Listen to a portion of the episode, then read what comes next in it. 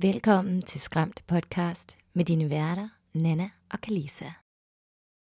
Denne podcast kan indeholde skræmmende historier og er dermed ikke egnet for alle.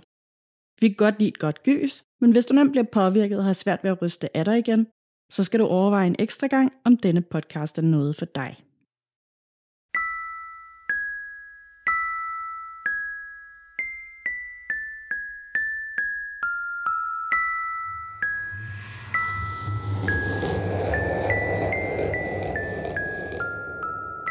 Hej Kalisa, Hej Nana. og hej til alle, der er tunet ind til episode 176. Uh, et emnebaseret afsnit, der kommer til at handle om hjemsøgte vådområder og vandmasser. Ja. Nemlig. Jeg ved, at du har taget en hel masse baggrundsresearch omkring hjemsøgte vådområder sådan nogle, og vandmasser og vand og sådan noget generelt med, ikke? Jo.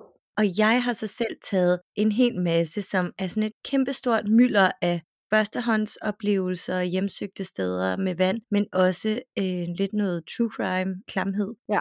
Og så til sidst et mysterium, som ingen kunne have fundet, altså ingen kan finde ud af, hvorfor er der så mange lig oppe i det der sted. Ad, ad, ad. Ja. Ja, altså det bliver så godt og så uhyggeligt og så creepy det her. Yes.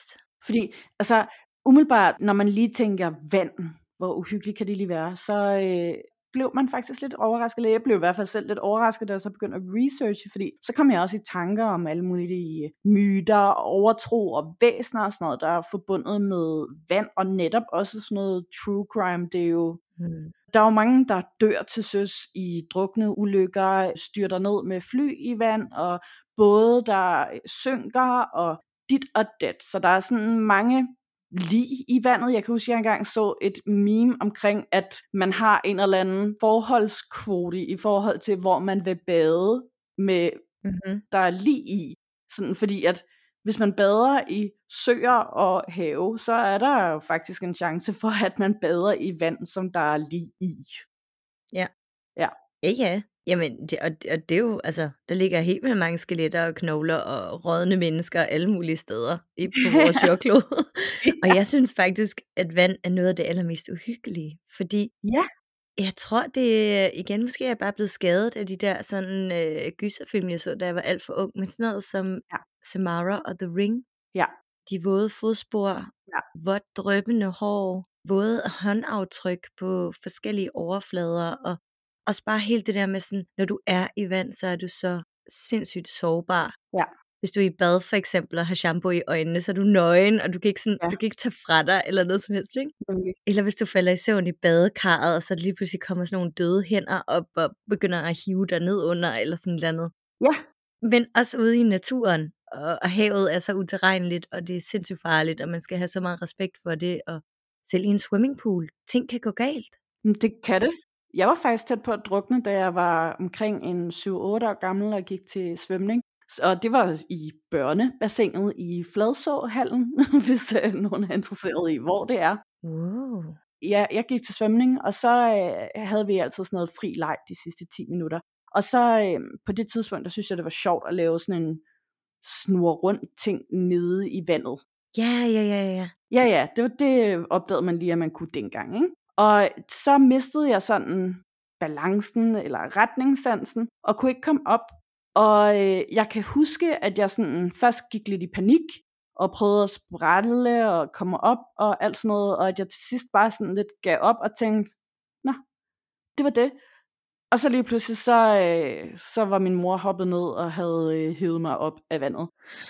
Øhm, fordi at øh, svømmelæreren, hun var over ved nogle andre børn, så hun havde slet ikke lagt mærke til, at jeg lå der, og ikke kunne komme op. Altså, Ja. det var lavt. Jeg tror, det gik min mor omkring til livet, eller sådan noget, det der vand, da hun hoppede i. Ja. Og jeg kan huske, at hun var nødt til at låne sådan noget glemt tøj i svømmehallen og sådan noget, fordi at hun var blevet så våd. Ej. Ja.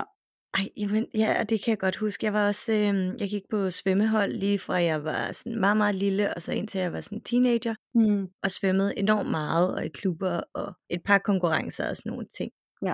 Men det der med at snurre rundt ned under vandet, nogle gange, så vil jeg også komme til at svømme ned i bunden, og så klonke hovedet ned i bunden, i stedet for at svømme op mod overfladen, når man lavede havfru, ikke? Jo, jo. Eller, eller ballerina, eller hvad, hvad det nu var, man lavede Ja. dernede under vandet. Så, så det, kan bare, det kan bare rigtig hurtigt gå galt med vand. Ja. Og folk kan jo drukne selv i en øh, skål suppe. Ja, ja. Theoretically. Så, øh, så derfor, og vi har så også nogle andre ting med vand, som er, at det leder åndelig energi. Netop. Altså vi har øh, snakket lidt før omkring det her med leylines, og at leylines har det med at følge de store floder nogle gange, og underjordiske vandløb, og hvis dit hus er bygget oven på en leyline, og så også i tværfeltet eller krydsfeltet af en underjordisk strøm, så har du bare sindssygt gode chancer for at blive ekstremt hjemsøgt. Ja, Ja. ja. Jamen det det, det altså, øh, nu kan jeg ikke lige helt huske, hvad afsnit det er i. Det er 151, hvor vi har talt om leylines og portaler, fordi det netop også er de her portaler til den anden verden. Mm. Og det har muligvis også noget at gøre, altså ud over at det vand har en enorm kraft, uanset om det er stille vand, eller om det er uroligt vand, som for eksempel en flod eller havet, så øh, har det bare en meget høj energi. Og så når det er stille vand for eksempel, så kan man jo også tit spejle sig i det. Og der er bare sådan noget lidt mere uhyggeligt i det spejlbillede, man kan have i vand, end en almindelig spejlbillede fordi, i et spejl. Fordi hvis man øhm, forstyrrer vandet, eller vandet begynder at bevæge sig, så, øhm, så bliver ens spejlbillede forvrænget, og det kan godt være sådan lidt uhyggeligt. Mm-hmm. Ja, ja, helt klart. Og nu kommer jeg også til at tænke på sådan, altså, der var jo, spejle var jo i ret høj kurs i gamle dage, og det, det var de færreste, der havde råd til at have et spejlspejl. Jeg tror faktisk først, det blev opfundet forholdsvis sent, øh, men ellers så havde man sådan noget poleret metal, eller hvad havde man sådan noget mattet glas, glas med sort bagside måske. Ja. Kan det være rigtigt, ja? Ja. Men i hvert fald har man jo også brugt vandspejle til at lige se sig selv i hovedet. Ja, Net, netop. ja. Og det gør man jo måske også tit, ligesom man også nogle gange bruger vinduer, hvor at der er mørkt bagved til at spejle sig i det. Ja, så skal man bare lige passe på, at der ikke er nogen, der sidder på den anden side af den der blændede rode, Ja. imens du fikser din lipgloss. Det har jeg godt nok oplevet lidt for mange gange. det er så pinligt. Jeg var i cosplay her i, øh, i weekenden ude på J-Popcon. Ja. Og, øh, og det her cosplay, der havde jeg limet en paryk fast til, mit, til min hårgrænse, fordi det er noget, der hedder en lace front. Så det ligner, at det er din egen hårgrænse. Og så skulle jeg lige fikse det der lim, fordi den var begyndt at flappe op i siden. Og så gjorde jeg det bare ved et vindue. Og så øh, kommer der nogen hen til vinduet, og så, sådan, øh, så kan jeg se, at der er andre folk derinde, og det er sådan et kontor med sådan helt, helt almindelige arbejdsomme mennesker. Jeg ved ikke, hvad de arbejdede på en søndag, men jeg var sådan, fudge. Hi guys. Yep. ja, jeg har set ret mange af sådan nogle videoer på Instagram og TikTok og sådan noget, af, af nogen, der sådan lige retter læbestiften i et bilvindue, og så øh, sidder der en person inde i bilen, som ruller vinduet ned og griner af dem og sådan nogle ting. Så det sker tit. Ja. Det, it happens, it happens, men hvad skal man gøre?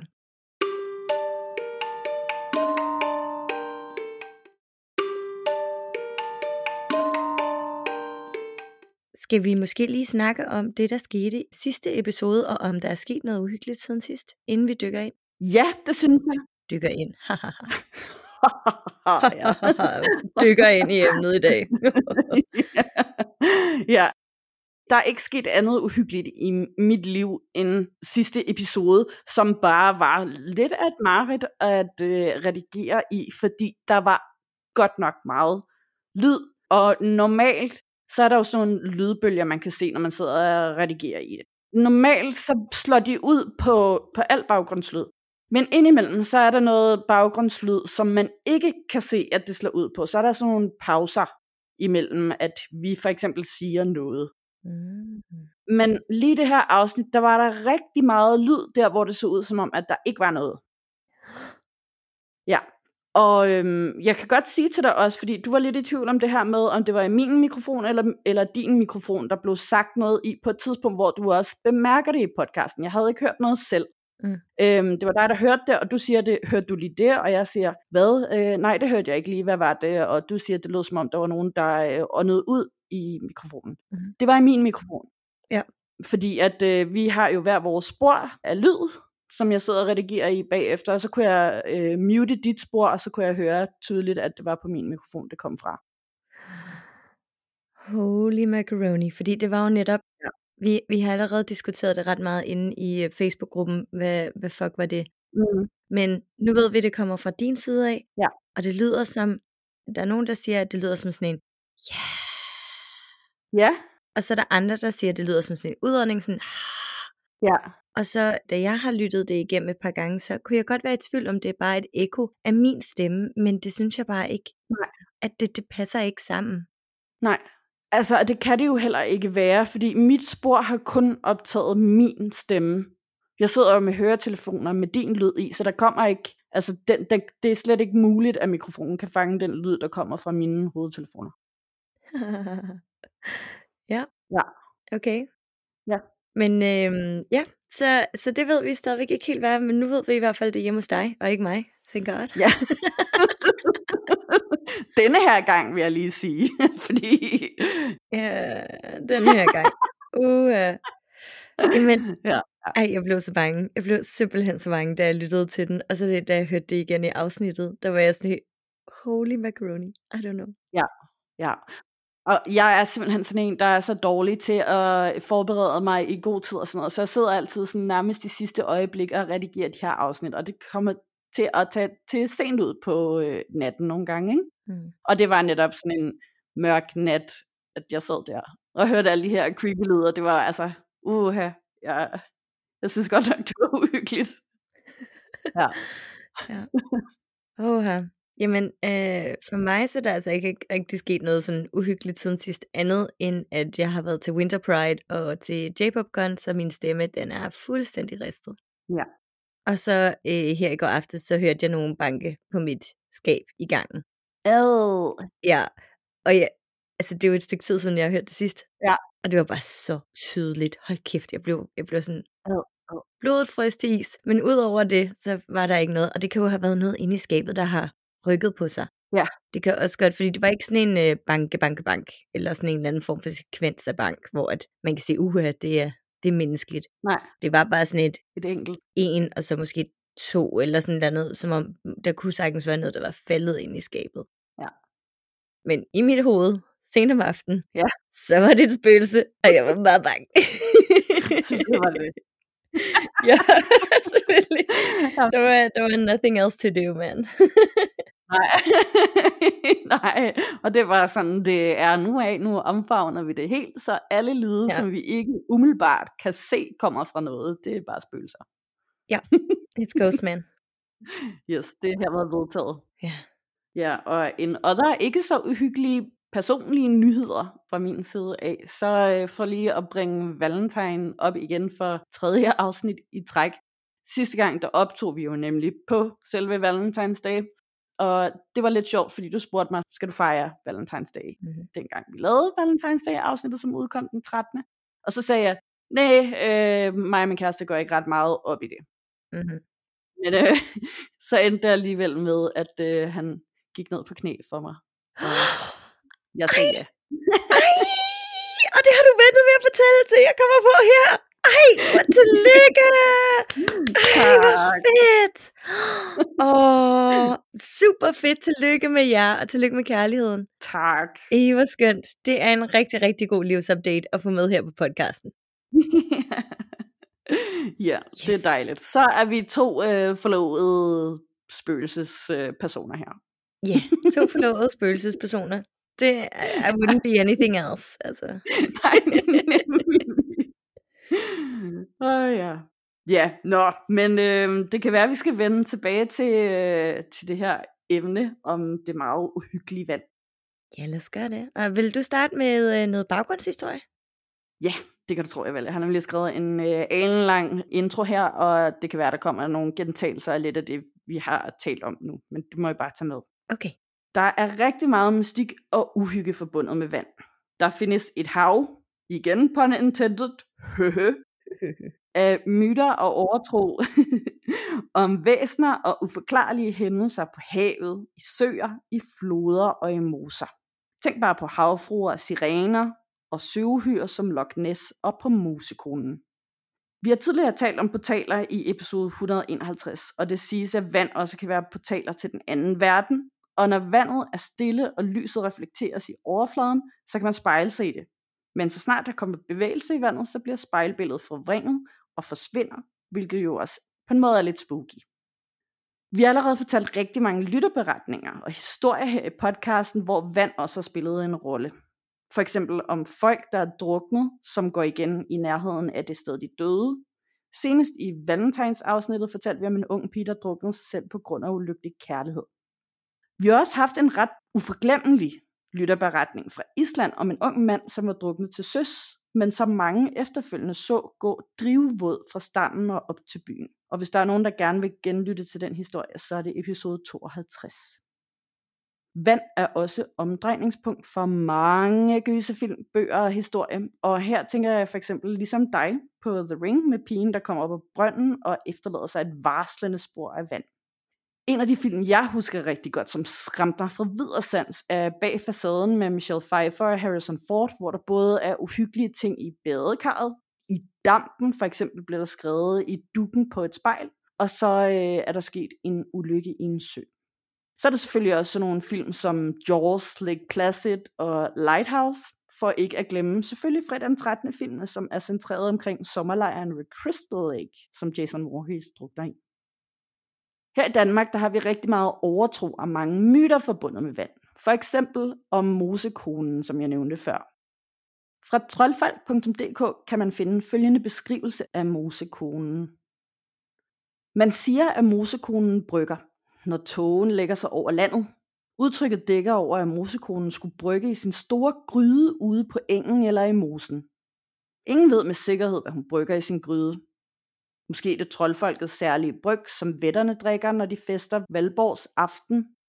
Eller måske brygger hun på den magiske suge og gæring, der får brødet til at hæve og øllet til at skumme. Når bryggen er færdig, hælder hun de gærede rester ud i mosevandet, som derfor ofte står og bobler og damper svagt. I græsk mytologi findes sirenerne. De er gude, smukke kvindelige væsener, der lever i et rev ude på havet. Med deres fortryllende sang lokker de sømænd på afveje og får dem til at savle på grund eller fare vild, hvor de ender med at drukne. Det er lidt ligesom havfruer. Men forskellen på dem er, at sirenerne de har onde hensigter, hvor havfruerne er fredelige og foretrækker at leve i skjul for mennesker. Selvfølgelig medmindre de forelsker sig i et menneske, ligesom hos Andersens Den Lille Havfrue, som jo faktisk havde en langt mere tragisk skæbne end Disneys version af hende. Vi har faktisk også haft vores helt eget søuhyr her i København. I bogen Det ukulte Danmark, der kan man læse historien om Peter Jul Jensen, der i tidsskriftet Forteana var redaktør og skrev om mystiske væsener og hændelser fra hele verden. Han så med egne øjne angiveligt en søslange i Sortedamsøen.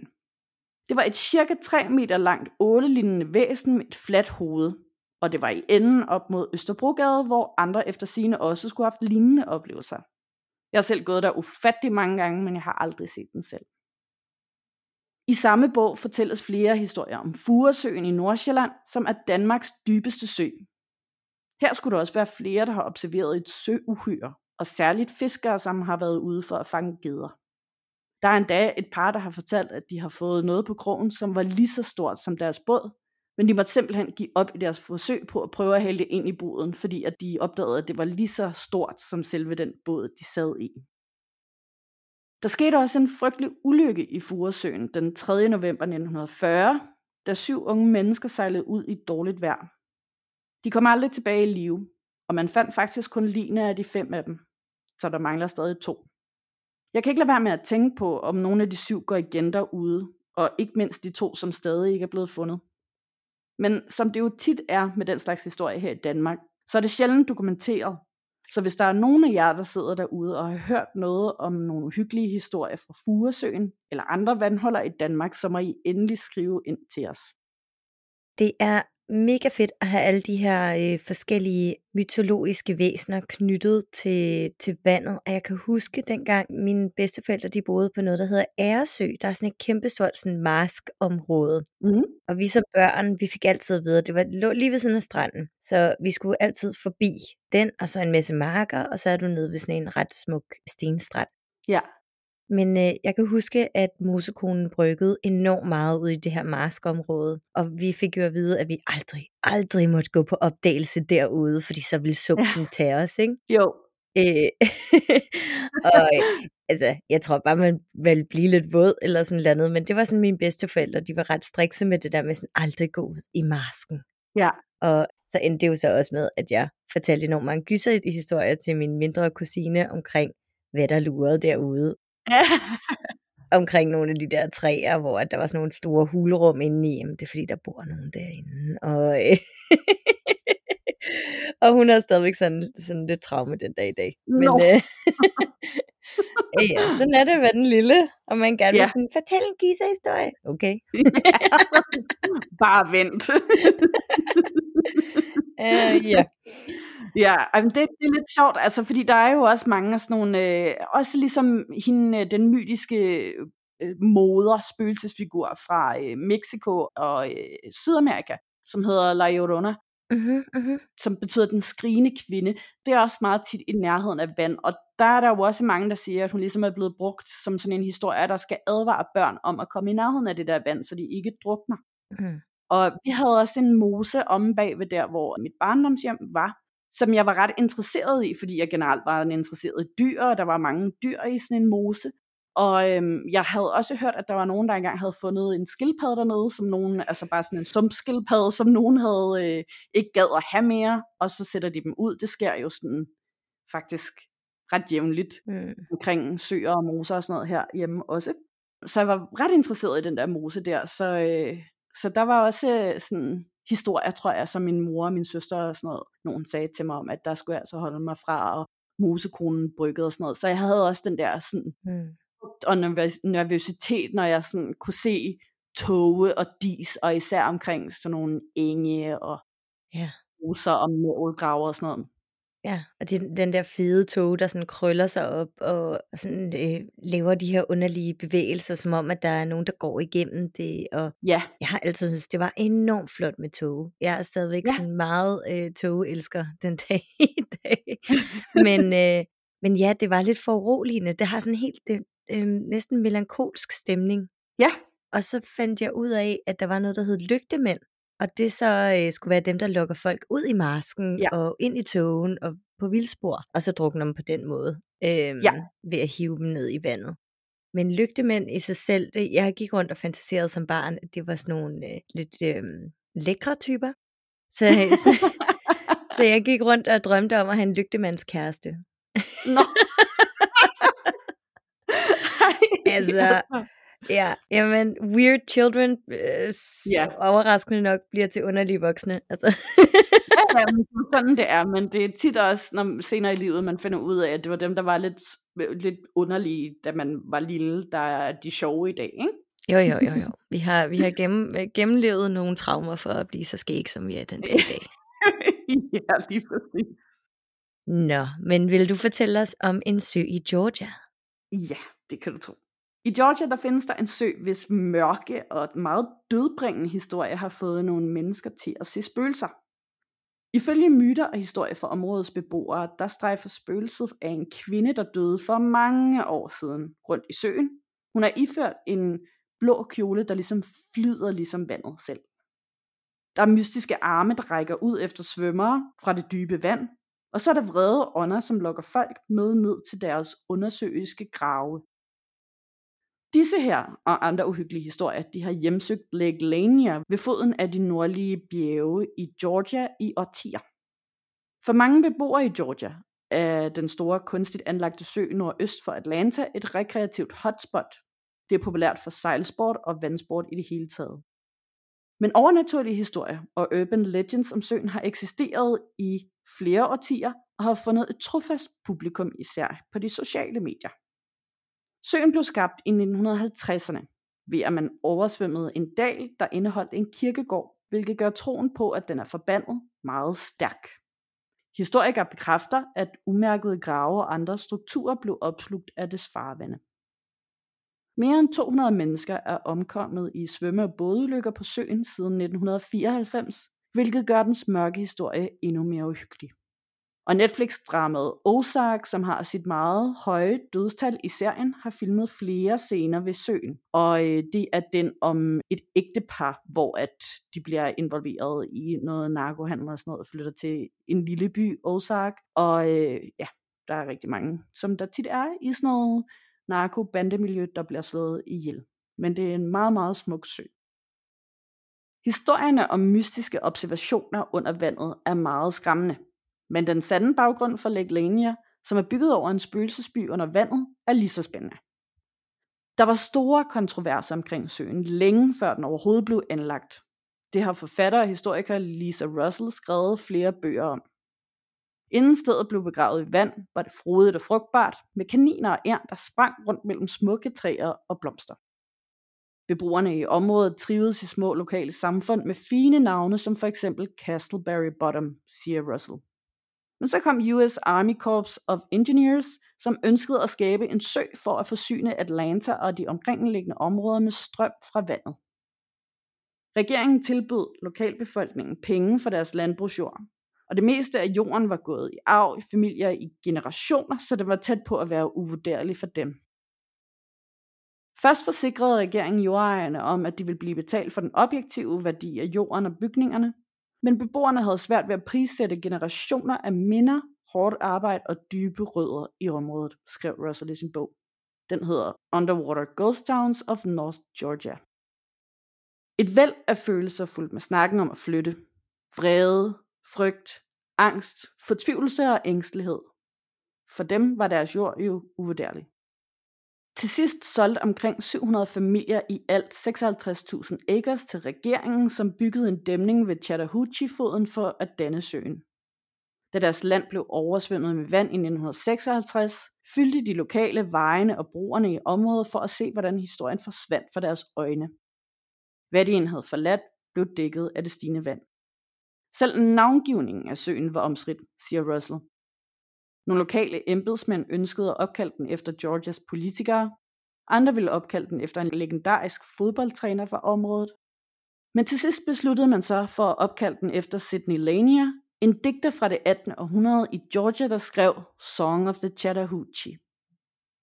Nogle af familierne fortrød senere deres beslutning, da de indså, at de ikke kunne leve af det, de havde fået af regeringen i bytte for jorden, siger Russell til CNN. Men søen havde også mange fordele, herunder oversvømmelsesbeskyttelse fra Chattahoochee-floden, som flyder vest for Atlanta. I dag har Lake Lanier omkring 625 milliarder gallons vand, og det er det, der svarer til omkring 950.000 olympiske svømmebassiner. Og det er omdrejningspunktet for et utal af mystiske historier. Det, der gemmer sig under overfladen. For at forberede anlægningen af søen, nedrev eller flyttede Army Corps of Engineers alt, hvad de anså for farligt. Så de rev træer op med rødderne og slæbte dem væk derfra. Lader og trækonstruktioner, der kunne flyde og udgøre en fare for vandfartøjer, blev flyttet. Større infrastrukturer, såsom broer og vandforsyninger, blev også flyttet. Men området havde en kirkegård. Mens korpset identificerede og flyttede markerede grave, blev nogle udmærkede grave utilsigtet efterladt, sagde Cesar Yabor, en talsmand for US Army Corps of Engineers. De teknologiske muligheder for at identificere og verificere umærkede gravsteder gennem scanning under overfladen og andre metoder, de var langt mindre avancerede for 70 år siden, siger Yabor til CNN. Mens korpset dengang gjorde alt, hvad de kunne for at lokalisere umærkede gravsteder, tilføjede han, på grund af datidens begrænsede kapacitet er det sandsynligt, at uforudsete fund af menneskelige rester er mulige. Både fra antebellum-perioden, altså tiden før borgerkrigen, fra borgerkrigstiden, eller fra de indfødte, der stammer helt tilbage fra før kolonialtiden og antikke tider. En gammel racerbane nær Gainesville blev også efterladt. Den forbliver ved søbunden, selvom korpset fjernede tribunerne, så de ikke ville flyde op til overfladen og være til fare for både. Betonblokke og fundamenter i nogle små bygninger forblev også på bunden. Nogen har hævdet, at de kan høre kirkeklokker fra en sunken kirke. Men ifølge Jabor, så er det slet ikke muligt. Der er ingen indikationer på, at en sådan struktur er blevet efterladt, for det ville have været for højt, hvis det havde haft et tårn til en klokke, såvel som at der også er et problem med flydende træ, siger han. I løbet af årtierne, når søens vandstand er faldet under tørke, er nedsinkede veje, dele fra dæk og andre artefakter kommet til syne, fortæller historikeren Russell. Hun mener også, at de umærkede grave blev efterladt, fordi de ikke var nemme at identificere, og der heller ikke var nogen familier, der kunne gøre krav på dem. For Russell er ændringerne, der er foretaget af den menneskeskabte sø, meget mere skræmmende end den uhyggelige folklore, der er omkring den. Hun siger, en hjemsøgelse beskrives ofte som noget, der er svært at ignorere eller glemme. Noget, der er gribende og stemningsfyldt. Og det ægte hjemsøgte ved denne her sag er, hvordan historien har gjort det umuligt at ignorere, hvad der blev gjort med dalen i det nordlige Georgia, tilføjer hun. Det var et sted med vilde floder, men nu er det brudt med dæmninger og menneskeskabte vandmasser, der ændrede økosystemet. Et gravområde, der engang tilhørte det indfødte folk, er nu begravet under vand, som gør det fuldstændig umuligt at genfælde den tabte kultur derfra. Mystiske observationer og Lady of the Lake Gennem årene har dykkere rapporteret om uhyggelige observationer under det dunkle vand. Nogen fortæller historier om frygtegedende havkat så store som folkevogne. YouTube er fyldt med dykkere, der viser videoer af sunkne husbåde og bunker af affald, der kommer op fra bunden. Mellem 1994 og oktober 2020 er 203 mennesker omkommet i drukne ulykker og bådulykker ved Lake Lania, ifølge Mark McKinnon for Georgia Department of Natural Resources. I 2017 fortalte mangeårig dykker Buck Buchanan, det lyder lidt ligesom Mitch Buchanan, kommer jeg i hvert fald til at tænke på, som jo også har noget at gøre med vand. Han er livredder. Men Buck Buchanan han fortæller til lokale medier, at han nogle gange mærkede kropsdele i søen under sine mange udflugter dertil. Man rækker ud i mørket, og så mærker man en arm eller et ben. Men det bevæger sig ikke, sagde han. Men det har ikke påvirket søens popularitet. For med omkring 12 millioner besøgende i 2019 var Lake Lania en af de mest besøgte kunstigt anlagte søer i landet, siger Jabor for Army Corps of Engineers, der driver hele 464 søer i 43 stater. Lake Lanias størrelse og popularitet bidrager til de høje, grusomme statistikker. Dens høje besøgstal betyder også flere dødsulykker. Selvom vi erkender, at vandrehistorie kan udvikle sig over tid, så handler vores bekymring først og fremmest om den offentlige sikkerhed. Så vi ønsker faktisk bestemt ikke at skabe en indbydende atmosfære for nysgerrige, der bare vil til Lake Lania for at udforske urban legends eller foretage lignende risikable handlinger. En af Lake Lanias mest populære vandrehistorier omhandler et biluheld. I 1958 druknede Susie Roberts og Delia May Parker Young i søen. Mens hun krydsede Lake Lania-broen, mistede Susie, der var iført en blå kjole, kontrollen over sin bil. Siden ulykken har folk rapporteret om at have set en fortabt kvinde i en blå kjole, som manglede begge sine hænder. 31 år efter kvindernes død blev Susies bil fundet. Et år senere fandt man et lig. Det var iført en blå kjole og manglede begge hænder.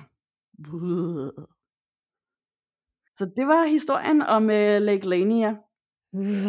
Okay, ja, lige det der med sådan, at de fandt livet, og hun manglede hænderne og sådan nogle ting. Ja. Hold kæft, hvor var det ulækkert. Ja, det er virkelig ulækkert. Men altså, det ikke til at sige, om det rent faktisk er en urban legends, fordi at jeg har ikke fundet nogen sådan rigtig håndgribelige beviser på, at den ulykke rent faktisk er sket, og at de her to kvinder rent faktisk har eksisteret. Mm. Ja, okay. Men vi ved i hvert fald, at der er oversvømmet en hel by. Ja. Og så, og så ligger der en hel by, sådan eller hjemsøgt Atlantis på bunden af den her sø. Ja. Det i sig selv er også ret klamt. Og det der med, at, at der er en, der beskriver, at han bare sådan stikker hænderne ind i mørket, og så kan han mærke en, en arm og et ben, som ikke bevæger sig. Ej. Jeg tænker bare sådan, er det sådan gamle ligdele, eller er det fordi, at han er ude at bjerge folk, der har døde, eller er det spøgelser? Ja, fantom lægemestele. Ja, lige præcis. Ja, det, det, det er ikke til at vide. Nej. Altså, og det er jo sådan, altså, søer, det, der er jo tit masser af bundslam og sådan noget, så, så vandet er ikke så klart, man kan ikke rigtig se, Nej. tænker jeg. Nej, jeg tror også, at det er helt utydeligt sådan noget søvand, klassisk mudret, grønt eller brunt, og ja. Du, det er også derfor, jeg altid er så bange for at bade i søer. Også fordi man snakker om, sådan skovsøerne er de største dræbere, fordi at der kan være de her cold spots. Ude på midten af søen kan det blive iskoldt, og så kan dine fødder gå i krampe, og så kan søvandet trække dig ned under vandet. Ad. Og du kan ikke komme op igen. Kendte du ikke det? Ej, det snakkede vi så meget om, fordi vi, øh, på mit fritidshjem Gravensten, så tog vi rigtig ofte ud hver sommer til sådan, øh, de her forskellige ødegårde op i Sverige, og det var også som regel ved siden af søer. Ja. Gamle stukker. Og så øh, fik vi også at vide, sådan, at vi må ikke svømme for langt ud på midten af søen, fordi hvis der sker det der, det er sådan et klassisk fænomen i bjergsøge, at de er sådan, de kan have en masse forskellige cold spots, men især i midten af søen, der er vandet efter sine iskoldt, og det er derfor, så kan du gå i krampe, og så kan du ikke svømme ind til bredden igen. Ej, ad, ad, ad. altså sådan rent, øh, hvad siger man, naturvidenskabeligt, så giver det jo totalt god mening, at det er koldest inde på midten, fordi at jo tættere på land vandet er, jo varmere bliver det, ikke? Men føj for pokker. Jo. Jo, altså ja, det er aldrig sket for mig, at jeg er blevet så kold på fødderne, at jeg fik krampe, og så ikke kunne svømme. Men jeg har prøvet det der med sådan lige pludselig at havne et sted i vandet, ja. hvor at det er iskoldt. Ja. Og hvor at jeg bare var sådan, det her, det er ikke et ret sted at, at være. Jeg skal lige svømme et andet sted hen. Ja, ja. ja. Ad, ad. Jamen altså, det, altså mine sommer, da jeg var lille, dem tilbragte jeg mest i Tyskland, og der ville man jo også typisk bade ved søer, fordi der ikke er så meget strand i Tyskland. Men vi har mest, øh, når det så har været varmt, og vi skulle ud og svømme, så har vi mest taget til swimmingpools. Så det har jeg været sådan vant til swimmingpools eller danske strande, hvor det jo sådan mere er hestehuller og sådan noget. Man mm. skal frygte og at flyde alt for langt ud på havet og sådan noget. Ikke? Altså det jeg så har badet i søer, og i øvrigt også i havet faktisk, jeg, øh, jeg går ikke ud længere end der, hvor at jeg kan bunde. Altså det, jeg synes simpelthen, det er for hyggeligt at komme ud et sted, hvor jeg ikke kan bunde. Den, den tanke kan jeg ikke den bryder mig ikke om. Jeg tror bare i det hele taget, det der med ikke at være forbundet med jorden på en eller anden måde, bryder mig ikke om. Jeg bryder mig heller ikke om, at, om højder og om at flyve og sådan noget. Jeg skal helst kunne mærke jorden. Hmm, det giver rigtig god mening. Ja. Men øh, så øh, vil du synes, at de næste to her er ret uhyggelige. Ja. Fordi øh, jeg, jeg plejede faktisk også at dykke og snorkle en hel del. Og det var først efter jeg oplevede noget, hvor at, at jeg blev sindssygt bange, at jeg sådan holdt op med at gøre det. Jeg fik faktisk en, en lille smule vandskræk. Så mit, øh, mit vandskræks element, det er mere i det der med sådan, jeg skal kunne se bunden. Det, jeg er ligeglad med, hvor dybt der er nede. Jeg skal bare kunne se det. Hvis jeg ikke kan se, hvad der er på bunden, for eksempel når jeg bader i Københavns Kanal, og øh, hvad hedder det, nede ved havnebadet og sådan nogle ting. Når jeg ikke kan se andet end det der net, men ikke bunden, så kan jeg godt blive lidt freaked out. Men jeg prøver sådan hele tiden at udfordre mig selv lidt på det. Så når jeg tør, så hopper jeg i vand, og så svømmer jeg lige tre baner, uden at gå i panik. og så har jeg, så har jeg gjort noget, der er godt. Fordi desto længere man venter med at konfrontere det, desto værre bliver det jo. Ja. Den første historie, jeg har taget med her, det er bare sådan en lille benævnelseshistorie, fordi I kan faktisk selv gå ind og se klippet. Det er en TikToker, der hedder Breedive, og det staves B-R-I-I-D-I-V-E. Breedive. Hun øh, har ikke noget uhyggeligt content på sin øh, ret store TikTok-account. Hun er en meget smuk kvinde, som sådan freediver rundt virkelig fantastiske og spændende steder, og blandt andet også i grotter og øh, shipwrecks og sådan nogle ting, altså skibbrud. Der er den her lille video, som hun så har uploadet senere hen, hvor at der sker noget uforklarligt. Hun er nede og dykke lige i nærheden af et skibsvrag, og det siges også, at der var folk, der døde i det her skibsvrag. I det, at hun dykker nedenunder, så kan vi høre folk, der skriger, og det lyder næsten som om, de skriger, let me out, eller God help me.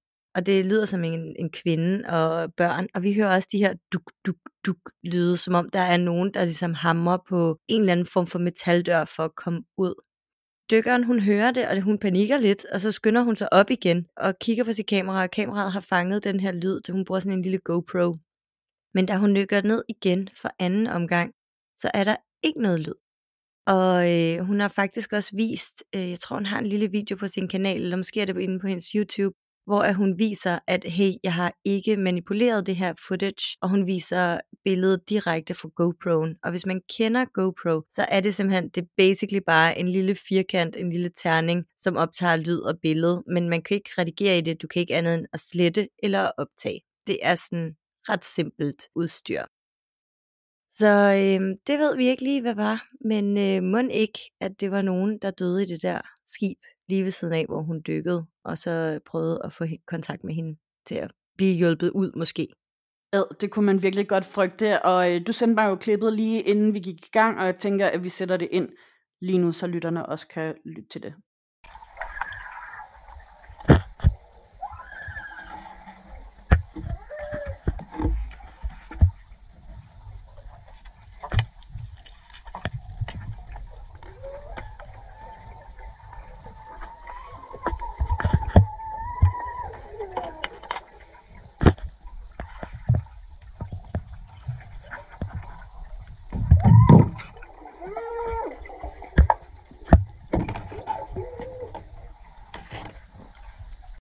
Og det lyder virkelig uhyggeligt. Jeg tror lige, jeg skal genlytte det nogle flere gange, fordi at jeg hørte egentlig bare skrig, men jeg skal da lige prøve at se, om jeg også kan høre, at det lyder som om, at de råber help me og sådan noget. Uh, uh, uh. Jeg, jeg synes i hvert fald, det lød som sådan noget help, og jeg kan godt høre noget af det der med let us out, eller let me out. Ja. Men altså bare sådan context-wise, så giver det ret god mening. ja, det gør det. Uh, jeg fik altså også lidt kuldegysninger. Og det er sådan nogle slags øh, lyd-EVP'er, hvor man kan høre underlige lyde, som virkelig, virkelig kryber under huden på mig. Ja. Det er klamt.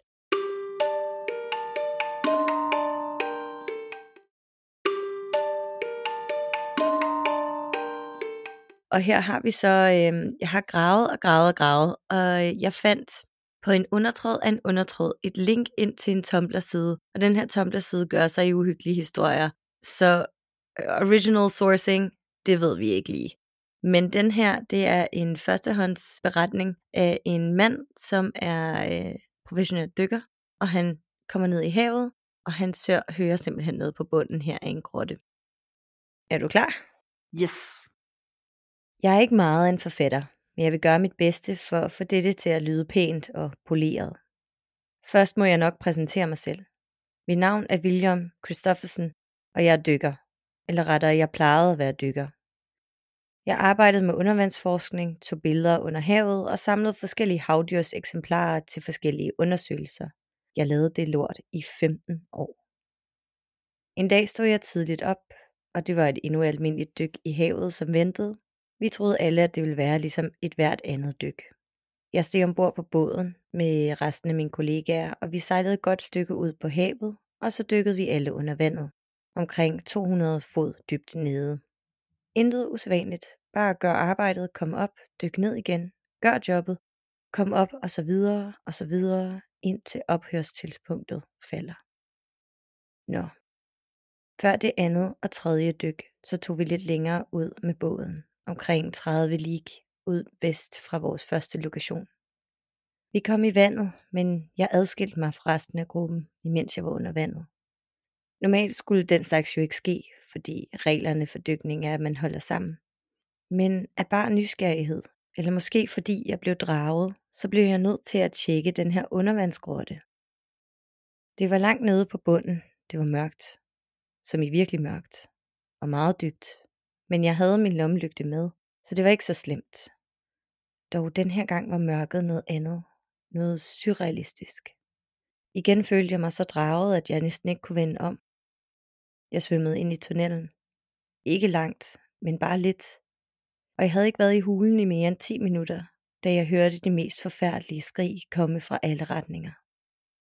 Jeg kan ærligt talt ikke beskrive de frygtindgydende lyde, jeg hørte, bortset fra at det var menneskestemmer, der skreg, som led de af forfærdelige smerter.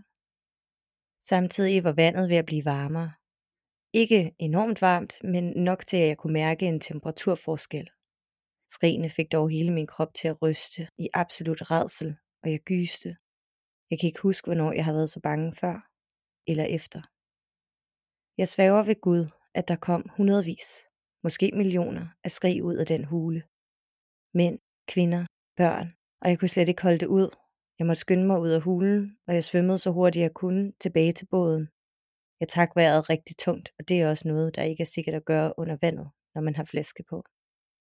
Jeg kom op på båden, og jeg rystede, som havde jeg lige oplevet noget forfærdeligt. Mine kollegaer og de andre fyre ombord kunne slet ikke forstå, hvad der var galt med mig, og jeg fortalte dem faktisk først et par dage efter, hvad jeg havde oplevet, og selvfølgelig troede ingen på mig. De troede, jeg var blevet skør, nu ved jeg jo ikke, hvad de skrig var, men jeg vidste, at de var der, og jeg hørte dem med mine egne ører.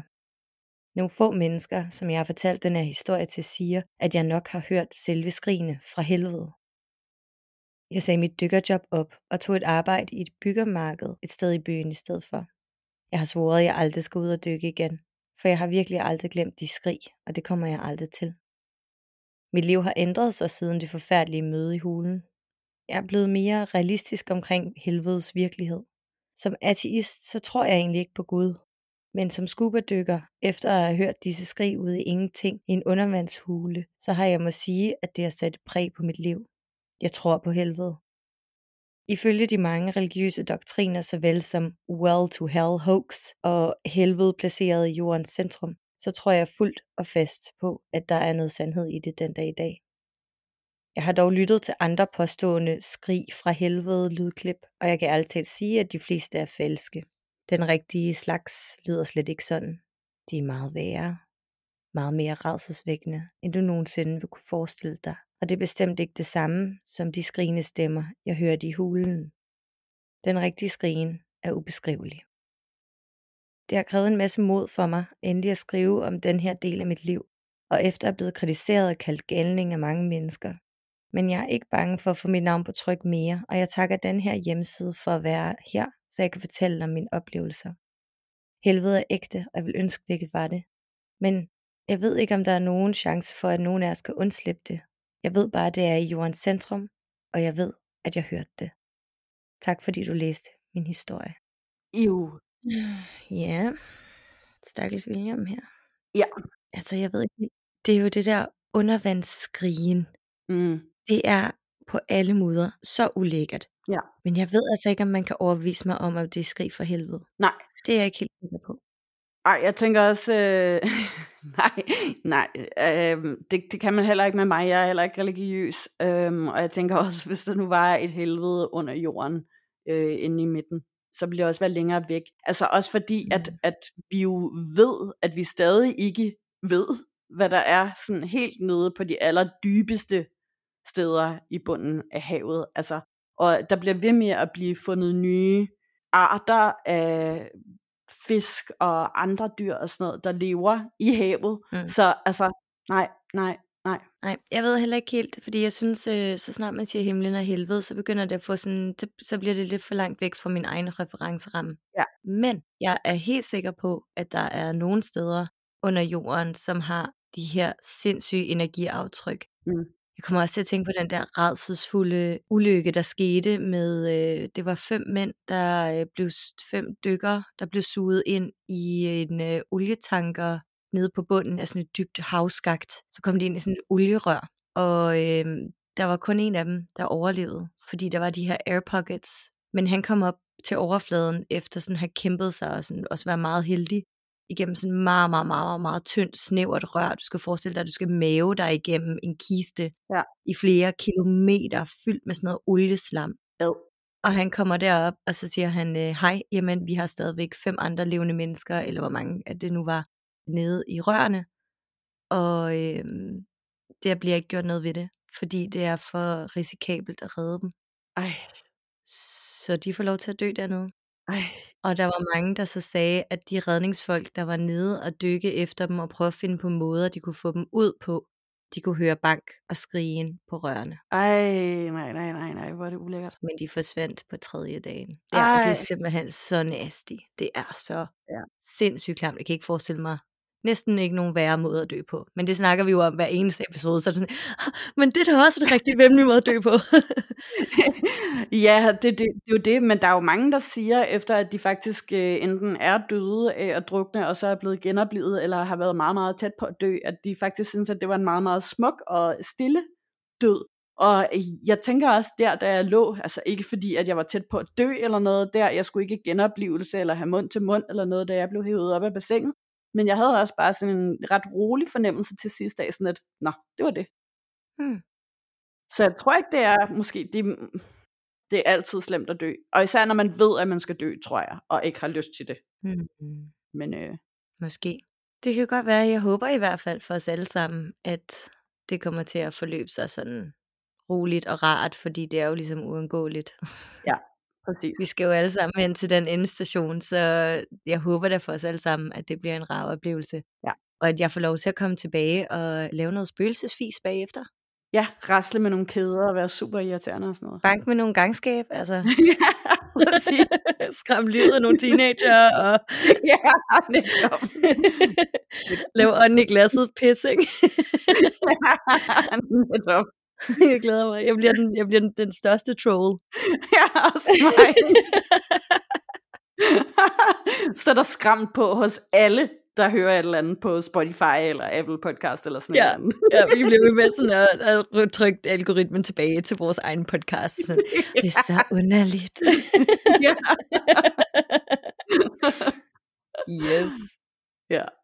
Og så har jeg den næste historie her. Det her, det er øh, lidt mere true crime-agtigt, fordi at det simpelthen er så uendelig klamt. Det her, det skete i Kyberen. Titlen på den her artikel, og der findes utallige mange artikler omkring det her, men det er YouTuber may have unknowingly filmed a suitcase with body inside. Og så har vi ligesom allerede sat tonen. En øh, YouTuber filmede utilsigtigt, hvad der kunne være livet af et moroffer proppet ind i en kuffert på en rejsevideo.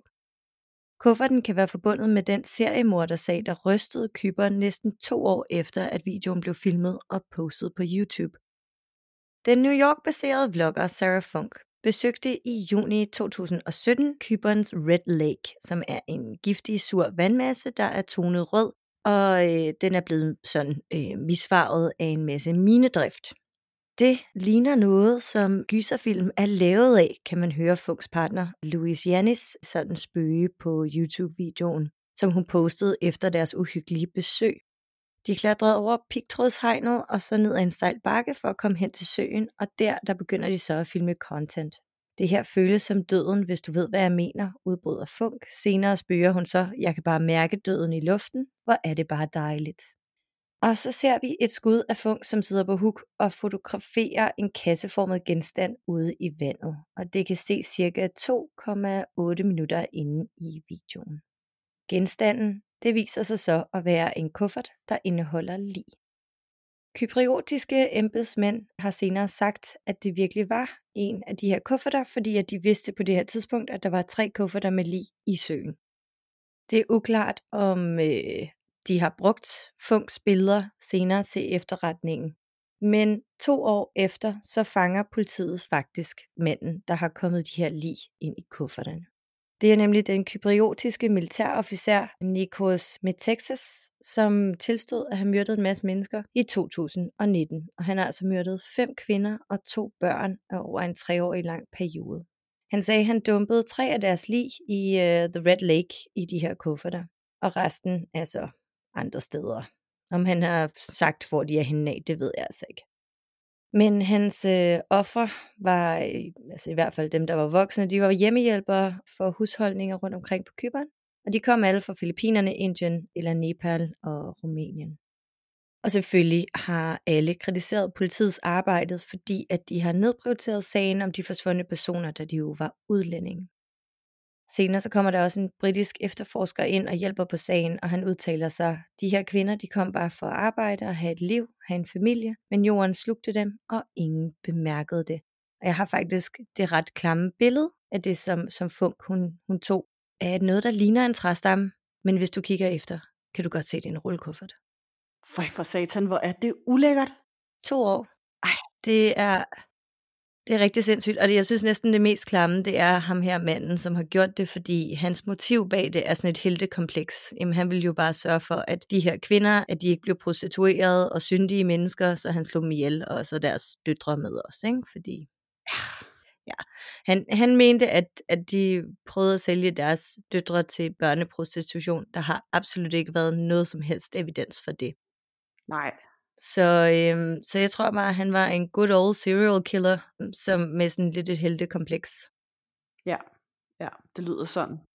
Ja, men super, super klamt, og hun sidder virkelig kun en halv meter fra den her kuffert, i det hun tager billedet. Ej, nej, nej, nej, nej, nej. Altså, ja. det er så uhyggeligt. Og de har også dronebilleder. Det her rejseinfluencer par, så tager de nogle dronebilleder af Red Lake, og der kan vi også se nogle andre genstande, som ligger ned, som politiet jo ikke har sagt, om de har brugt til efterforskningen for at lokalisere de resten jo. af kufferne, men det ligner det altså.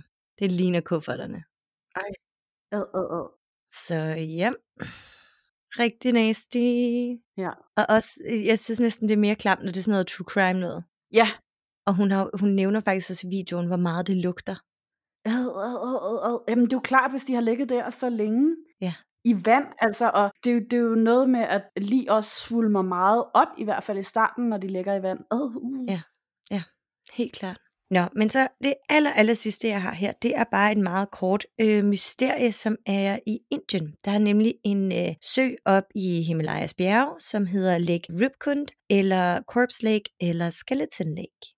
Og det her, det er en sø, som er oppe i 5 km højde, virkelig svær at komme til, forholdsvis ubeboet område, og der vi har fundet her 3 til 800 forskellige skeletter i forskellige grader af decay.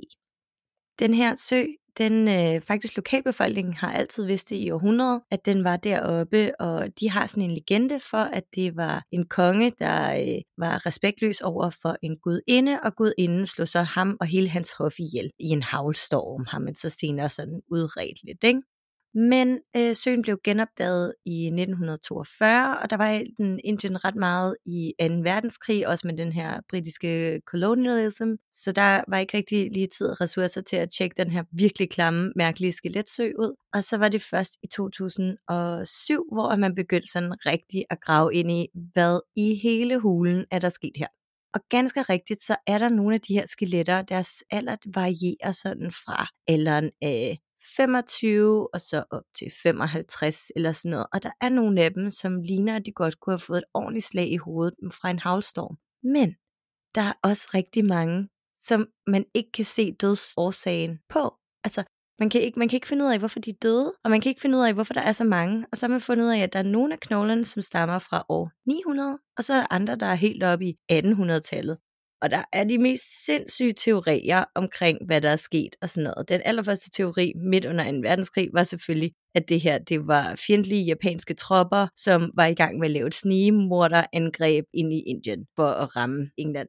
Men det gav overhovedet ikke nogen mening, og det var sådan, bare sådan øh, krigspropaganda, ikke? Der var ikke nogen våben eller noget som helst. Det, man har fundet, det er sådan glasperler, og paraplyer ud af bark, og nogle sandaler og sådan lidt forskelligt men vi kan ikke finde ud af, hvorfor de er der. Så det er bare sådan et virkelig, virkelig underligt, underligt mysterie. Det er også meget smukt der, fordi at vandet er helt glasklart. En måned ud af året, så er isen på søen helt smeltet, og så kan du se, at hele bunden bare er skeletter. Ej, nej, hvor er det ulækkert. Mm. Altså, Først, min første tanke var, at sådan, om, måske det er sådan en, øh, en by, der er blevet oversvømmet igen, og sådan, så tænkte jeg, aha, yes, da du sagde det der med, at nogle af dem lignede, at de var blevet slået ud af havl eller et eller andet, at så har det været en katastrofe, der bare sådan har nokket en hel by ud på et tidspunkt, og så er det blevet oversvømmet. Men når du så siger, at det er helt tilbage fra år 800 og op til år 1800, mm-hmm. så, øh, ja, så ved jeg det altså ikke lige. Nej, og det er heller ikke en særlig stor sø. Mm. Altså, det er den er forholdsvis lille, og den er kun 3 meter dyb. Hm. Så det er virkelig underligt. Jeg kan, jeg kan slet ikke forklare, hvad det, hvad det kunne være. Der er nogen, der siger, det er sådan en pilgrimsrejse, hvor folk så er blevet fanget i noget uvær eller sådan noget, men, men vi snakker alligevel om ret store grupper mennesker, som sådan tilfældigvis bare dør det samme sted. Ja. I don't know. Ja, og det vil, altså, man ville, ville vide det, hvis det var sådan noget med, at der var en legende om, at hvis du tager livet af dig selv heroppe i den her sø, så kommer du direkte i himlen eller et eller andet. Så ville det jo være sådan noget i folkemunden, ja. som var relativt nemt at finde frem til. Ja, fordi det var så det andet, der var sådan et uh, religious suicide. Det var også en af, af de store sådan hvad kan man sige, teser. Ja. Men problemet er bare, at vi ikke kan se, hvordan folk er døde. Nej. Og vi kan se, at de har forskellige etniciteter. Der er nogen, der er kommet helt fra Grækenland, for eksempel. Hmm. Aha. Og de er større grupper, så hvad de har lavet, we don't know. Men øh, tiden er ved at løbe ud, fordi at alle de her knoglerester og med global opvarmning og sådan nogle ting, så har de faktisk ikke så lang tid igen til at analysere det. Og det er så svært at transportere alle knoglerne ud fra bjerget, så folk må ligesom lave de her undersøgelser on-site. Hmm, ja. Ja. Men det er også en, en, øh, et turistattraktion, så man kan godt tage derhen selv. Okay, vildt nok. Super. Super duper. Det er så hyggeligt. Måske bryllupsrejsen. ja, men øh, jeg har også et eneste lille skræmtip her til sidst. Yes. Frygteligt Fascinerende er en podcast, som øh, du kan lytte til inde på blandt andet Spotify. Det er der, hvor jeg lytter til den. Og jeg vil gerne anbefale episode 71. Bankiao-dæmningens kollaps. Ikke nok med, så øh, det er tematisk ret passende til dagens episode-tema, men også fordi, at det er simpelthen så frygtelig fascinerende, hvordan at vi kan med politisk propaganda bare lave så meget, der er så fucked up, og så dække over en helt historisk tragedie, som er faktisk øh, en af de største massakre, hvis man kan sige det på den måde, i Kina, eller i hele verden, men så er det foregået i Kina. Det handler i hvert fald bare om en kæmpe stor dæmning, der er blevet bygget. Den er blevet bygget dårligt. Det vidste regeringen godt. Det var de lidt ligeglade med. Og så døde der mange, mange mennesker, den kollapsede. Så frygtelig fascinerende, virkelig, virkelig fed podcast. Den, øh, den snakker om alt og ingenting, og så for det meste sådan virkelig, virkelig spændende ulykker og mærkelige fænomener, der er sket igennem historien. Fedt, den. Jeg elsker sådan noget. Den skal jeg ind og lytte til. Ja, det er super, super fed. Fedt, fedt, fedt. Jeg har faktisk også to. De handler dog ikke om øh, vand. Men øh, jeg har endnu en gang set en indonesisk film på Netflix, og øh, den hedder Korin, Q-O-R-I-N. Og den handler om en muslimsk kostskole for piger, hvor at der er en ny elev, der starter, og hun lander på et værelse med en pige, der er kældække for læreren, kan man sige. Men hun finder hurtigt ud af, at der sker nogle meget mystiske og øh, faretroende ting på øh, skolen, og at læreren her, han har måske onde hensigter. Der er blandt andet en pige, der for nylig er blevet bortvist derfra, og øh, lige pludselig så var ham her læreren, han lærer pigerne et meget mørkt ritual, som skal være deres eksamen fra stedet. Og øh, det er et ritual, der hidkalder alle pigernes korin, som er sådan en slags ond klon eller en dobbeltgænger. Det er for mig sådan lidt svært at forklare. Jeg synes ikke rigtigt, vi har nogle gode begreber på det på dansk. Men det er en muslims tro på den her onde spirit ånd, som også er en del af dig, som du så kan kalde frem med det her ritual. Er, er det det, man kalder en djinn? Nej, nej, en djinn er sådan mere som en dæmon. Ah, okay. Ja, det her, det hedder en Korean. Hmm. Den har fået rigtig dårlige anmeldelser på øh, IMDb, øh, men, og det synes jeg er uretfærdigt, for jeg synes, den var ret god. Og en af de der dårlige anmeldelser, der, der er blandt andet en, der er sådan lidt sur og skriver, jeg håber altså, at folk er kloge nok til at forstå, at det ikke er sådan, det er at gå på en muslimsk kostskole. Sådan, ja, tak. det, det tror jeg umiddelbart, de fleste af os godt ved. Mm. Men ja, man skal nok se den og danne sig sin egen mening. Og den anden, det er også en film. Det er ligesom om, jeg kun kan anbefale film, men ja. Det er en film, der hedder Cobweb, som jeg har set på Viaplay. Den handler om en, den 8-årige dreng Peter, som plages af bankelyd, der kommer ind fra væggen. Og det lyder som om, det er en lille pige, der beder ham om hjælp.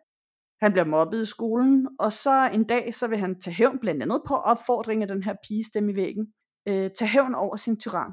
Men det ender fuldstændig galt, og så bliver han bortvist fra skolen. Den vikar, han har haft indtil da, har dog en fornemmelse af, at der er noget galt med Peter, fordi han er meget tilbagetrukket og vil ikke ud og lege med de andre børn i frikvartererne, fordi han jo var så bange for sin tyran, som han godt nok ikke havde fortalt hende om. Så hun tager hjem til øh, hans hus og besøger hans forældre. De vil ikke lade hende tale med ham, og hun kan ligesom fornemme, at der er et eller andet meget mystisk ved de her forældre. De opfører sig underligt, og at det er mærkeligt, at hun ikke lige må sige hej til Peter her. Og øhm, hun kommer også til at fornærme moren, og da hun så er på vej ud derfra, hun bliver ligesom smidt ud derfra, så kan hun høre nogle bankelyde, som faren påstår er en vaskemaskine. Hmm. Og Peter, han begynder også at fornemme, at der er noget galt med hans forældre. De fortæller den her historie om, at han ikke må gå ud og reste trick-or-treat og sådan noget til Halloween, fordi at der engang er en pige i øh, nabolaget, der er forsvundet. Og så begynder han selvfølgelig at tænke, at den pige, der bor i væggen, muligvis er den her pige. Og så finder han ud af, at der er en masse ting, som han ikke ved, og at der er foregår noget virkelig mystisk i det her hus. Og jeg synes, jeg, altså, jeg var ret skræmt af den faktisk, og det er sjældent, at jeg bliver skræmt på den måde. Den var ret klam. Uh, den, den lyder virkelig, virkelig ulækker. Ja. Ja, det er det der med børn i væggen. Det, ja. det er sgu klamt alligevel. Jeg kommer til at tænke på uh, Ella Finando, der hvor hun kan høre, sådan, der er nogen, der kratter inden for væggen af, og så finder hun jo ud af, hvad det var all along. Ja. Ja. Men så har jeg heller ikke mere med i posen for i dag. Nej, det har jeg heller ikke. Øh, men jeg vil da i hvert fald sige, at vi kommer da helt sikkert tilbage til det her emne omkring vand, fordi der er rigtig mange historier derude at tage fat i. Det er der, og der, er, der er meget vand i forhold til sådan, altså ja, skibsvrag og spøgelseskibe, det har I også haft op i podcasten før jo. Ja. Men vi har sådan noget som hjemsøgte grotter og undervandsvandløb og alle mulige kirkegårde, der ligger oven på underjordiske vandafløb, og alle mulige, og vandfald har vi faktisk også en del af. Jeg støtter ja. også på en hel masse hjemsøgte vandfald. Ja. Så ja, jeg tror helt klart, der er stof nok til at, til at tage et par afsnit mere, der bare sådan omhandler vand. Præcis, det er der helt sikkert. Og som sagt også, hvis I har nogle historier derude, der handler om vand, om søer, ved noget om Furesøen for eksempel, som jeg nævnte tidligere, eller har nogle historier om noget helt andet, der bare er uhyggelige og mystiske, og som I ikke kan forklare, så send dem endelig til os på skrampodcast.gmail.com, og det er skram med AE i stedet for E. Og husk også endelig at følge os overalt på Instagram, i Facebook-gruppen, hvor der bliver delt rigtig mange gode anbefalinger og sjove memes, og hvor at der også bliver delt en masse historier fra jer, som I har oplevet personligt. Og så er vi også kommet på YouTube, så der kan I også følge os. Og hvis I har lyst til at øh, give os anmeldelser, give os stjerner, så bliver vi simpelthen så glade. Det betyder meget mere, end I overhovedet kan forestille jer. Mm, helt klart. Helt klart. Yes. Men så er der vist ikke mere tilbage, andet end at sige tak for snakken, Lisa. Tak for snakken, Nana. Næste tirsdag. Og bliver alt for bange for din egen skygge. Der er så meget andet, der lurer ude i mørket.